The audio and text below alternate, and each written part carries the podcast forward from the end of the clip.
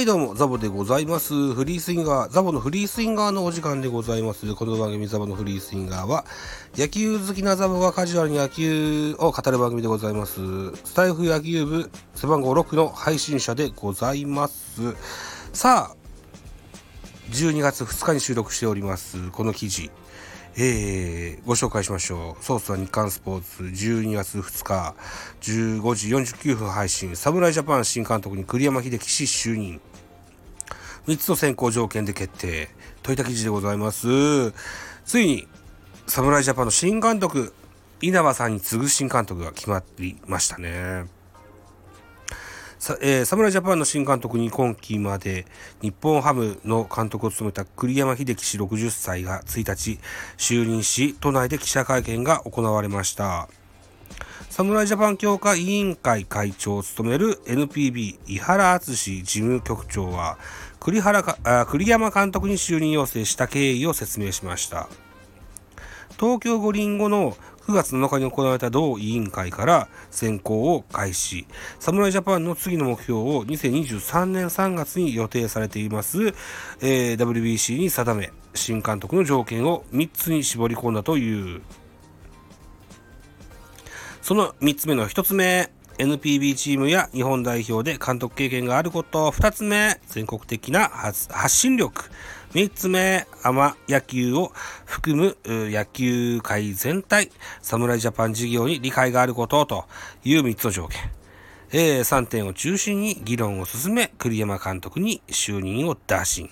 任期は WBC が終了するまでの1年半となるといった記事ですね。ついに栗山さんが侍ジャパンの監督に決定したそうでございます。はい。断られるかと思ってたんですけどね。お受けされたんですね。うーん。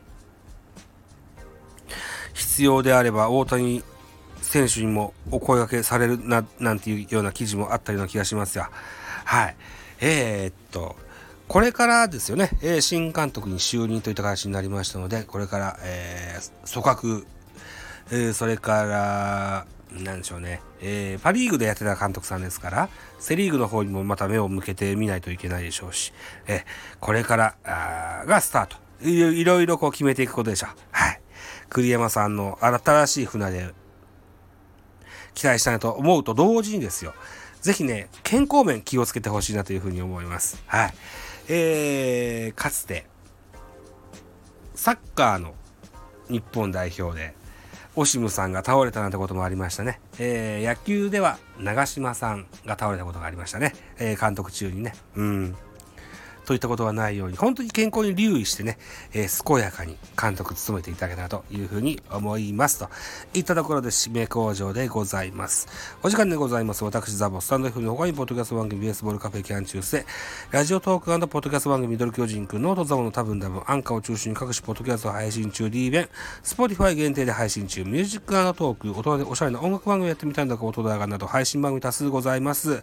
フォロー、いいね、よろしくお願いいたします。また、特別、匿名でコメントできる Google フォームと質問箱ご用意してございますので、ぜひお気軽にご利用ください。あと、ハッシュタグザボとつけてツイートございます。後ほどご質問いたします。